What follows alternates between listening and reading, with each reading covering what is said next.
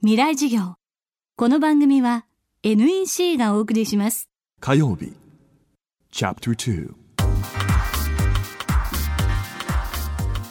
未来授業。月曜から木曜のこの時間。ラジオを教壇にして開かれる。未来のための公開授業です。今週の講師は前観光庁長官のみそ畑博さんです。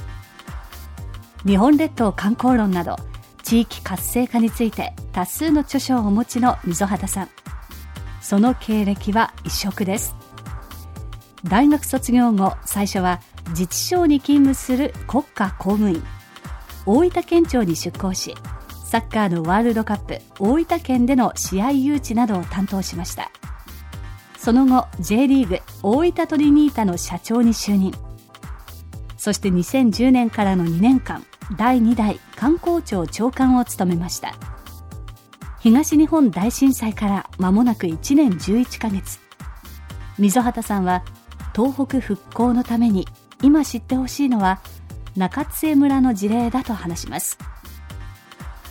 2002年のサッカーワールドカップ。カメルーン代表がキャンプを張って一躍有名になった大分県の小さな村。それが中津江村です。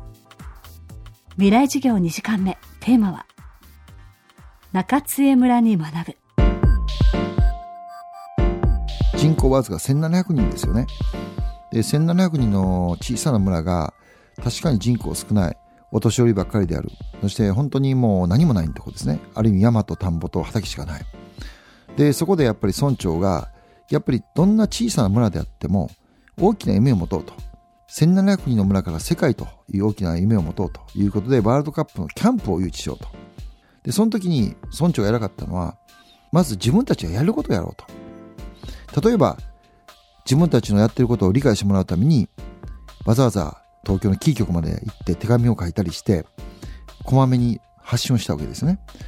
そしてまた役場の職員は自ら芝生の養生について1年間民間で勉強に行ったり調理もわざわざヨーロッパに自分で研修に行ったり町民は一人一人最低限フランス語でボンジュグボンサーを言おうねとか。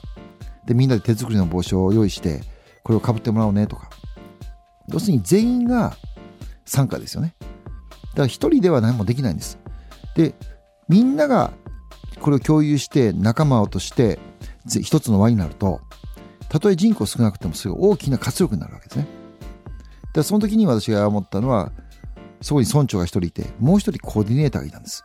その人がとにかくそういうのを村の人たちを粘り強くみんなを巻き込んでいったんです。全員参加と。見事なまでにそれがあのキャンプ場の受け入れ体制というところで花開いたわけですね。で夢活力があると私もそうなんですね。それに触れると何か協力してあげたいって。そういう思いになるわけですよね。だから私は別に人口が少なくたって小さな規模であっても夢ビジョン理念があってそしてそれを周りを巻き込む力。周りを巻き込むためには情熱がいるわけですよ。非常にでなおかつぶれないこと。そしてまた人の5倍6倍頑張ってる。